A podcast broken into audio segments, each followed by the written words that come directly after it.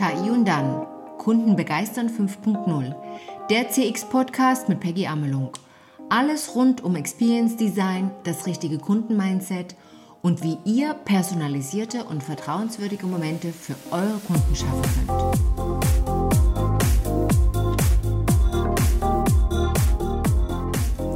Thema heute Microsoft, ein Kundenbericht. Was können wir daraus lernen? Was könnt ihr als Unternehmer heute daraus mitnehmen? Ich heiße euch herzlich willkommen, liebe Zuhörer. Ich bin Peggy, heute aus dem Podcast-Studio hier in Barcelona. Schön, dass ihr hier seid und euch eingeschaltet habt. Wenn wir über Customer Experience reden, kommen uns ja sofort die ganz großen Namen in den Sinn, die Global Player in der Customer Experience wie Amazon oder Apple. Umso interessanter ist es, jetzt anhand der Kundenerfahrung von Microsoft mal die Unterschiede aufzuzeigen. Heute bekommt ihr zu 100% Einsicht aus Kundensicht von mir als Person, aber auch als Expertin in Customer Experience. Ich gehe mit euch den Prozess der Analyse durch und äh, teile meine Erfahrungen. Ich teile persönliche Erfahrungen und äh, so wie ich es auch handhabe, ähm, teilweise eine Einschätzung eben in meinen Mystery Checkups für meine Kunden, wo das natürlich auf äh, einer 360-Grad-Basis dann passiert, also noch äh, komplexer. Kurz zur Geschichte. Ich bin seit 2013 Kundin bei Microsoft und zwar als Abonnentin eines Premium Licensing Paketes mit allen Applikationen anwendbar auf alle Mac-Devices.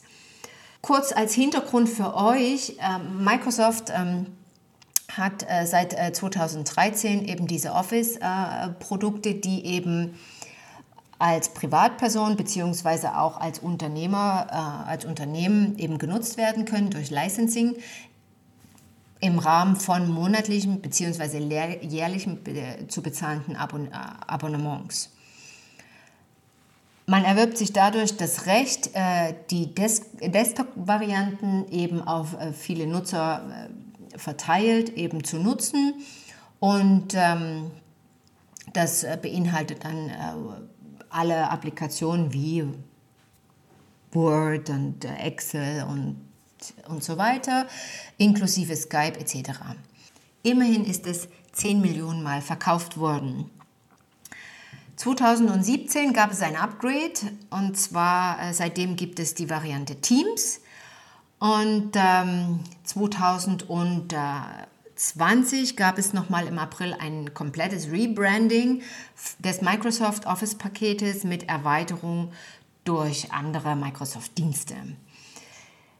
Wie gesagt, ich hatte die Microsoft-Lizenz seit 2013 und hatte jetzt vor, im Prinzip diese Teams-Variante abzugraden. Eigentlich war ich unter der äh, Ansicht, dass das schon beinhaltet ist in meinem Paket, aber äh, ja, ich war da irgendwie falsch informiert, beziehungsweise hatte jetzt ähm, die Möglichkeit, eigentlich nichts zu machen, also weder meinen Account abzugraden mit der Teams-Variante noch mein Account äh, in einen Business-Account zu verwandeln. Also es ging weder noch.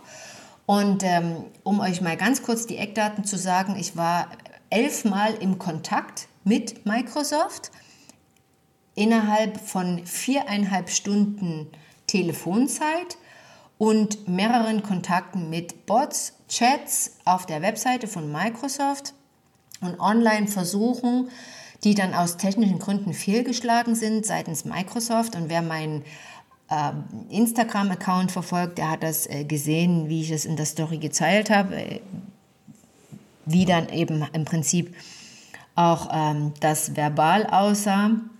Also das ist, äh, war so ein kleines Resümee, um jetzt zu sagen, ich habe immer noch keine konkreten Lösungen, außer dass ich zwei Accounts im Voll Bezahlmodus jetzt momentan parallel zu laufen habe.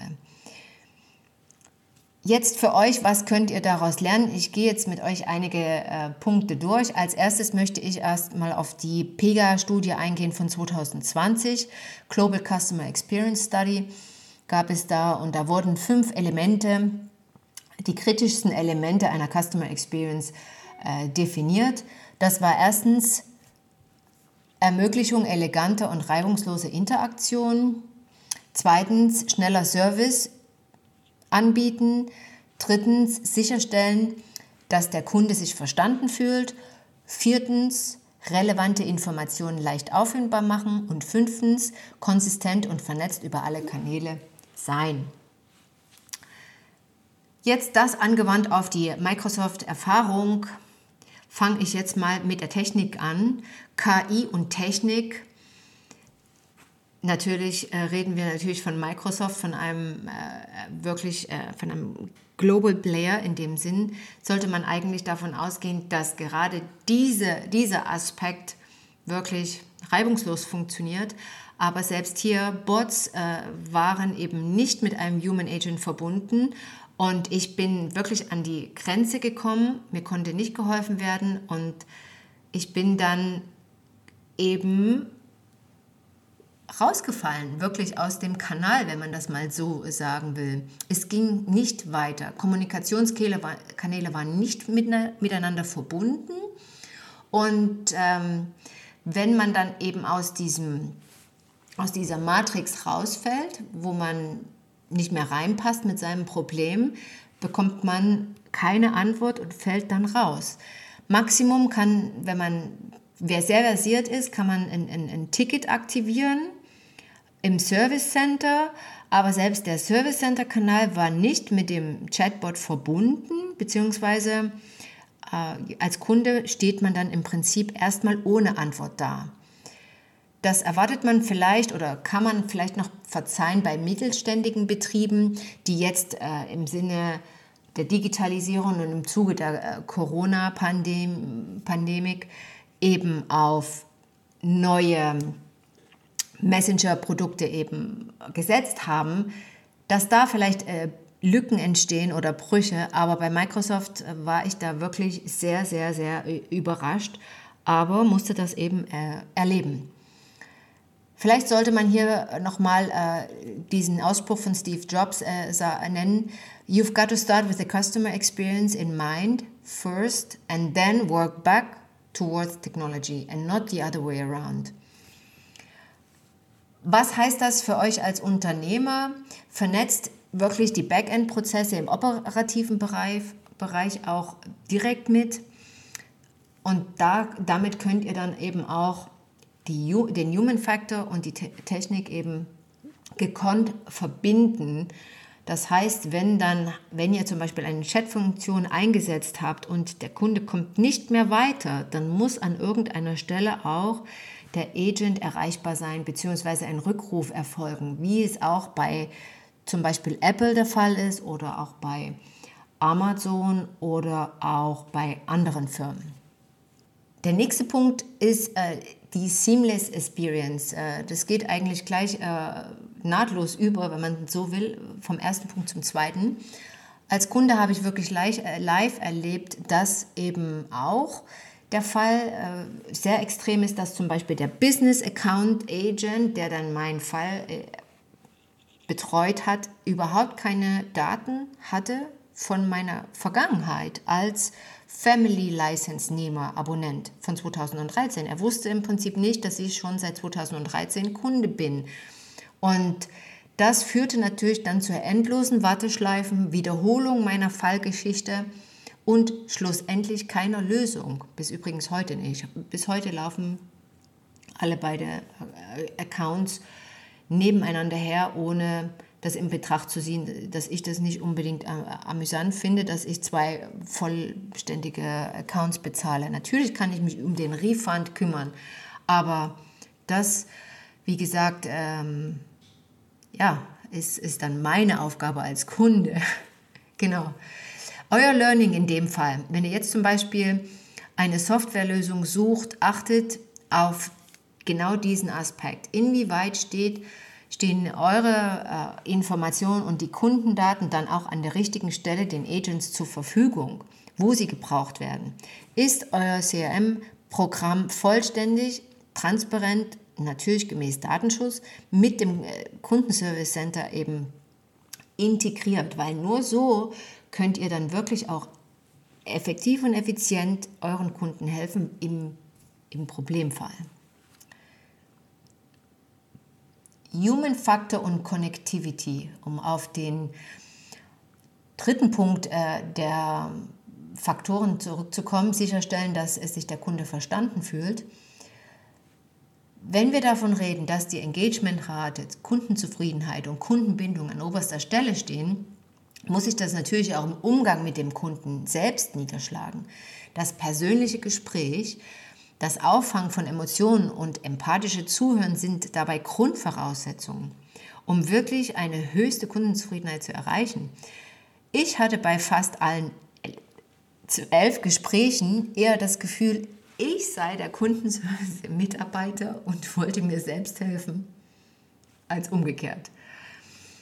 Ja, das ist äh, wirklich die Wahrheit und euer Learning als Unternehmer äh, ist eigentlich äh, das, dass es eben euren Mitarbeitern leicht fallen muss, wirklich bestimmte Parameter anzuwenden, um die Lösung, die richtige Lösung für den, für den Kunden zu finden. Ich habe eigentlich mehr oder weniger die Microsoft-Mitarbeiter durch, durch das Gespräch geführt und meine Fragen gestellt, um mir wirklich zu helfen.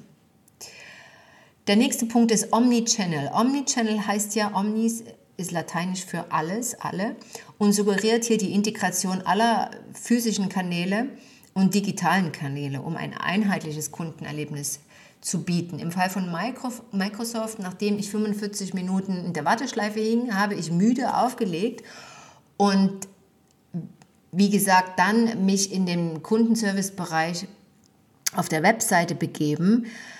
Ein Live-Chat gab es nicht und mir wurde auch nicht per Messenger eine Nachricht äh, geschrieben, äh, welchen Status zum Beispiel mein, äh, Pro meine Problemlösung äh, hat und äh, wann ich damit einer, einer Antwort rechnen kann, konnte. Es geht also äh, immer noch wirklich darum, immer mehr Verbesserungsmöglichkeiten für den Kunden zu finden und wirklich genau die Kanäle, die ich jetzt gerade genannt habe, wirklich auch alle zu bespielen. Das Learning für euch analysiert eure Customer Journey genau, welche Produkte für eure Kunden bzw. eure Zielgruppe am besten geeignet sind in dem Fall und welche Sinn machen. Und dann wendet ihr wirklich Service Excellence an. Darauf lege ich Wert als Kundin und als Beraterin. Dann kommen wir zum letzten Punkt, Anticipation, Proactivity und Upselling. Customer Experience sollte eben doch viel früher beginnen. Niemand hat mich seit 2013 in irgendeiner Form als Kundin abgeholt, geschweige denn mir angeboten, das Paket zu wechseln, abzugraden oder mich informiert, welche neuen Produkte auch für mich vielleicht passend wären. Das ist eben dieses reaktive Verhalten, wo ich dann als Kunde erstmal drauf kommen muss selber. Ohne Customer Relation Management funktioniert das eben auch bei Microsoft nicht. Und ähm, eventuell ist das wirklich für das Unternehmen eine höhere Wissenschaft. In der Fünf-Sterne-Hotellerie oder soll ich sagen, bei Ritz-Carlton gibt es ein Saying. Und zwar heißt das Never lose a guest und das ist heilig.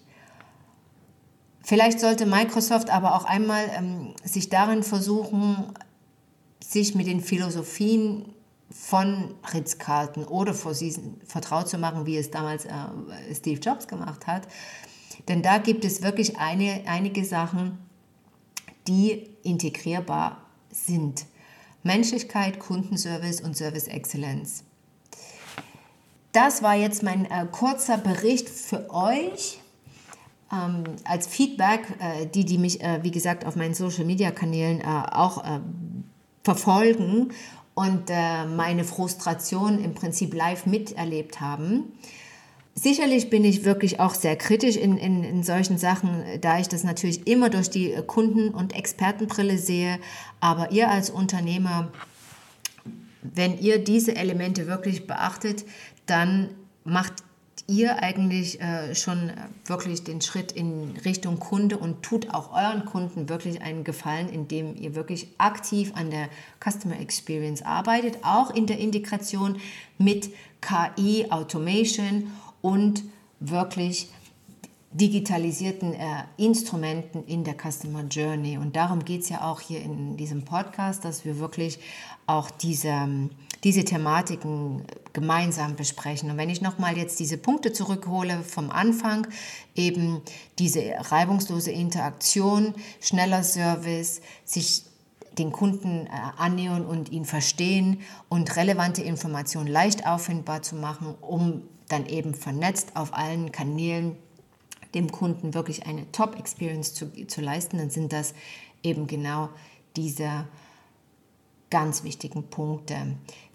Liebe Zuhörer, das war der Podcast zum Thema der Kundenbericht Microsoft.